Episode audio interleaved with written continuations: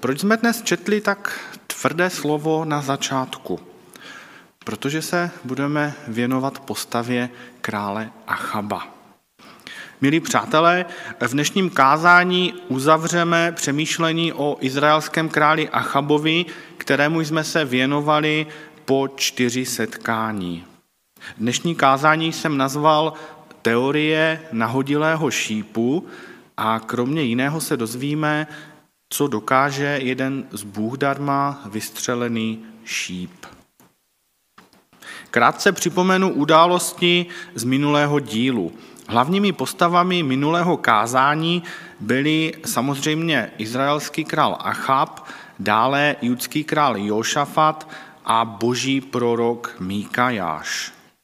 A možná si vzpomínáte, že oba králové, Jošafat i Achab, řešili otázku, zdali se mají vydat do boje a získat z aramejského držení původní izraelské město Rámot.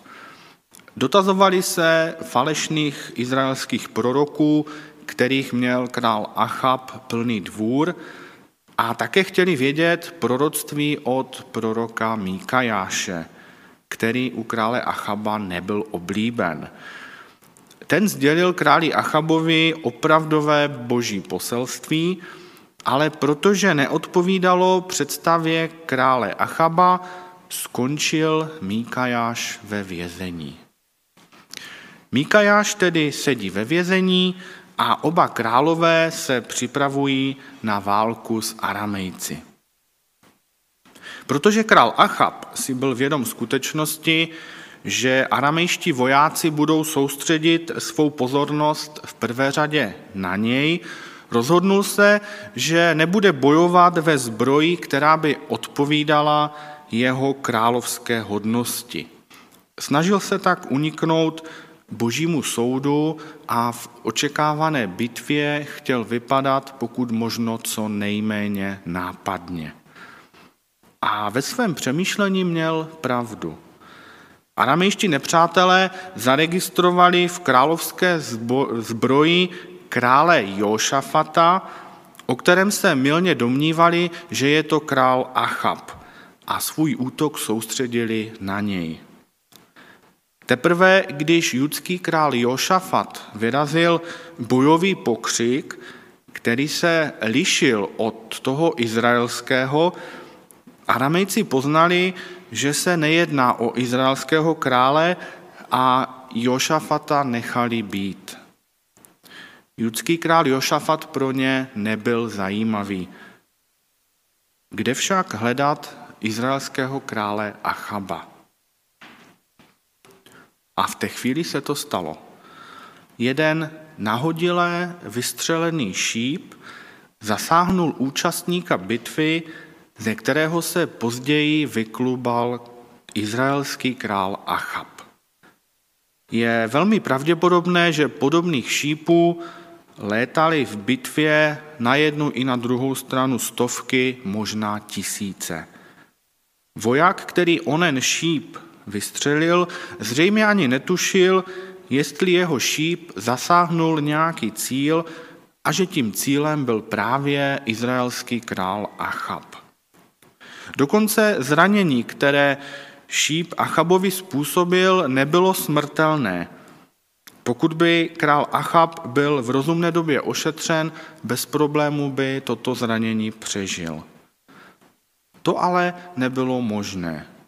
Intenzita bojů neumožnila králi opustit bojiště a zraněný král musel na svém voze zůstat až do večera. A zemřel velmi pravděpodobně na postupné vykrvácení. Bitva dopadla nerozhodně, protože Bible se o výsledku nezmiňuje. Nikdo nevyhrál, nikdo neprohrál a judsko-izraelská vojska město Rámot nedobila. Dá se říct, že ta bitva byla naprosto zbytečná. Večerní signál k návratu ukončil bitevní marnost a vojáci se mohli vrátit do svých domovů. Mrtvý král Achab pak byl převezen do svého města, do města Samaří a tam byl pohřben. To, jak dopadla bitva o Rámot, není tak důležité jako skutečnost, že smrtí krále Achaba se naplnila hned tři proroctví, která mu v různých časech sdělil Bůh hospodin. Podívejme se, o jaká proroctví se jednalo. Za prvé to bylo proroctví jistého nejmenovaného prorockého žáka tehdejší prorocké školy. Máme ho zapsané v, prvním, v první knize Královské ve 20. kapitole 42. verši. Toto praví hospodin, protože jsi propustil muže propadlého kladbě, dáš svůj život za jeho život a svůj lid za jeho lid. O co se tehdy jednalo? Král Achab svévolně ušetřil život aramejského, aramejského krále Ben Hadada v situaci, kdy Bůh hospodin vydal celé aramejské vojsko do rukou Izraelcům. Prorocký žák skrze toto proroctví krále Achaba varoval, že přestoupil boží nařízení a ponese za to důsledky.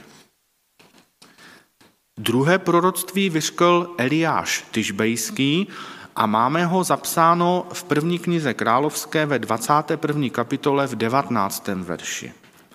Toto praví hospodin. Na místě, kde psi chlemtali krev nábotovu, budou psi chlemtat i tvoji krev.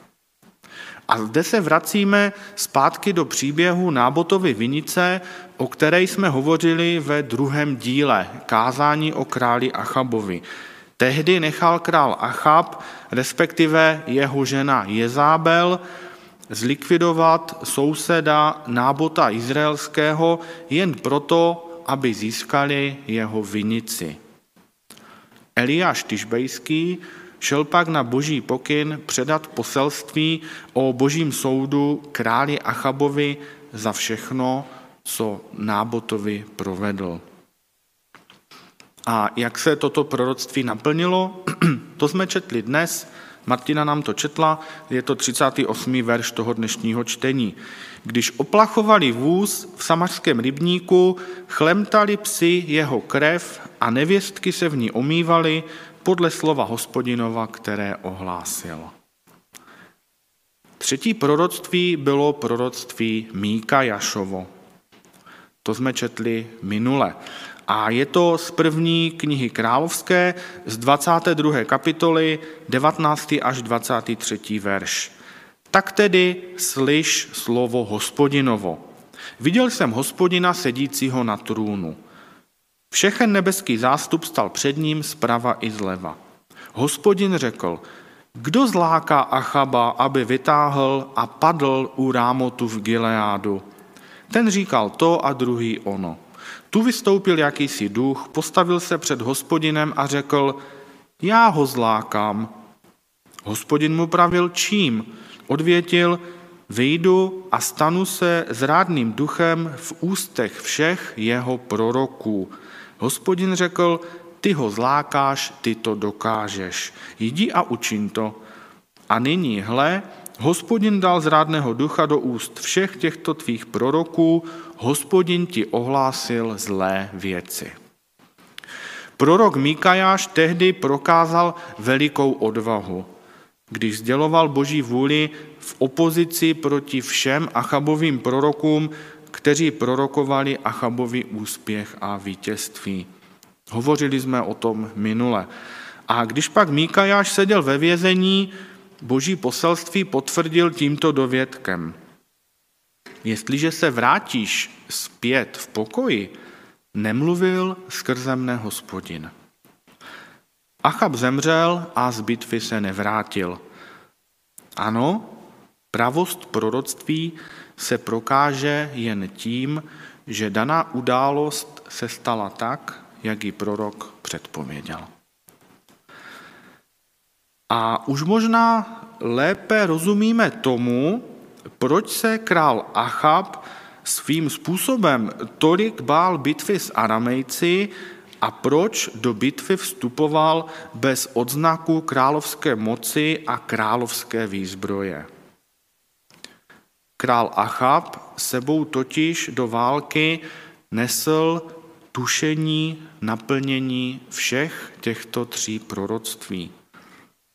A možná si bláhově myslel, že to před Bohem hospodinem nějak občůrá, že když nebude vypadat jako král, takže ho boží soud nezastihne. Byl to ale obrovský omyl. Nikdo, žádný člověk na světě se před Bohem neschová. A nikdo nemůže změnit boží proroctví. Všechna tři zmiňovaná proroctví se beze zbytku naplnila. Tak, jak předpověděli tři proroci nezávisle na sobě boží vůli, se tato boží vůle beze zbytku naplnila. Míra Achabových hříchů dosáhla svého vrcholu a Achab v bitvě s Aramejci nalezl naplnění božího soudu. A zde bych navázal na minulé kázání bratra Jiřího, který tehdy v kázání četl tento biblický text, Židům 1.1. Mnohokrát a mnohými způsoby mluvíval Bůh k otcům svých prorok, k otcům ústy proroků. Pardon. V tomto posledním čase k nám promluvil ve svém synu, jehož ustanovil dědicem všeho a skrze něhož stvořil i věky. Pán Bůh, zejména ve starozákonní době, používal proroky, aby sděloval svou vůli. My jsme se dnes skrze troje naplněná proroctví přesvědčili, že to fungovalo. A těch proroctví bylo daleko, daleko více. Kdo chtěl, slyšel a zařídil se podle toho.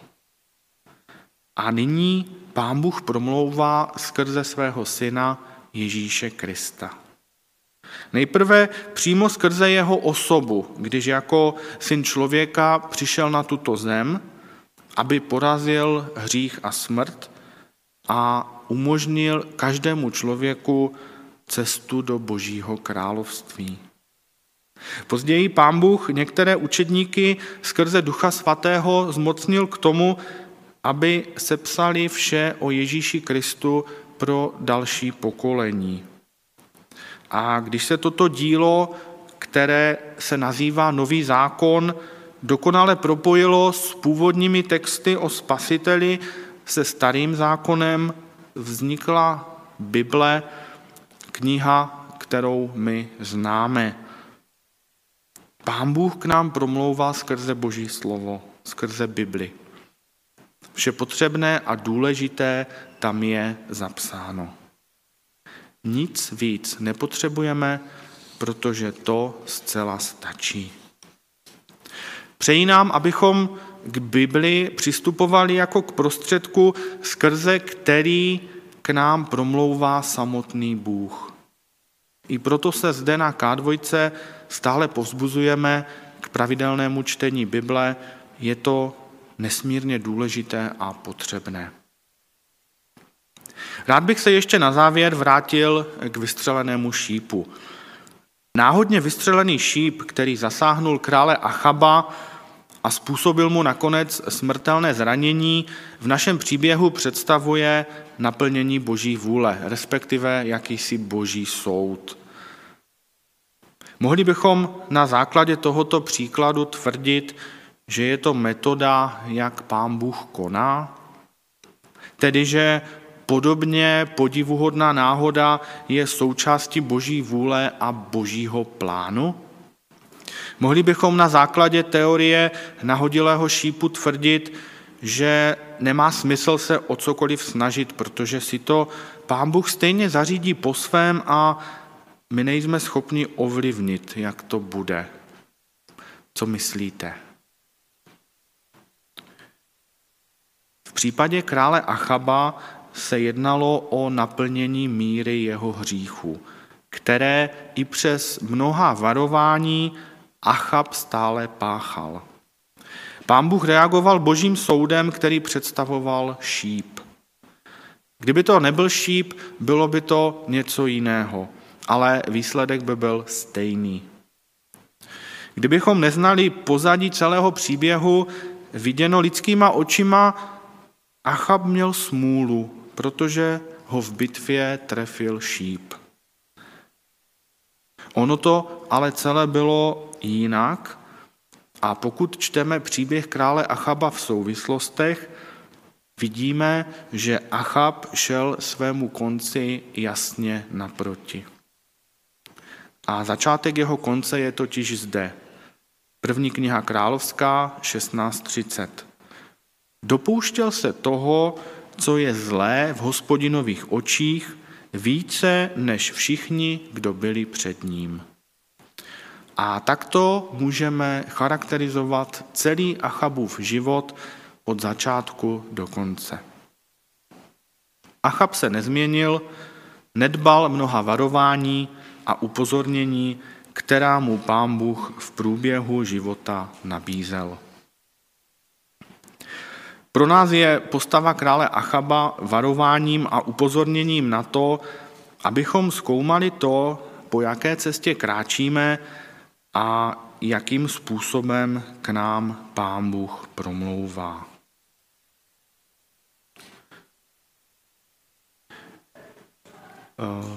Téma náhody je poměrně rozsáhlé a já ho s dovolením nechám na příště, protože se tím můžeme zabývat ještě v jiných souvislostech. Dneska tedy ukončíme přemýšlení o králi Achabovi.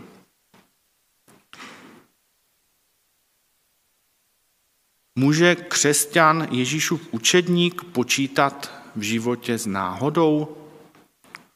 Jistě se dějí různé věci, kterým nerozumíme a neumíme je vysvětlit. Ale Pán Bůh má ve svých rukou i tyto náhodné skutky a pokud je třeba, tak se i takto může zjevit jeho vůle. Naším úkolem je tyto věci přijímat. Domnívám se ale, že Pánu Bohu je daleko milejší cesta, na jejímž počátku je rozhodnutí o následování a z toho plynoucí zodpovědnost a způsob života. Jinými slovy, přijmout Boží plán pro můj život. Jít po cestě následování.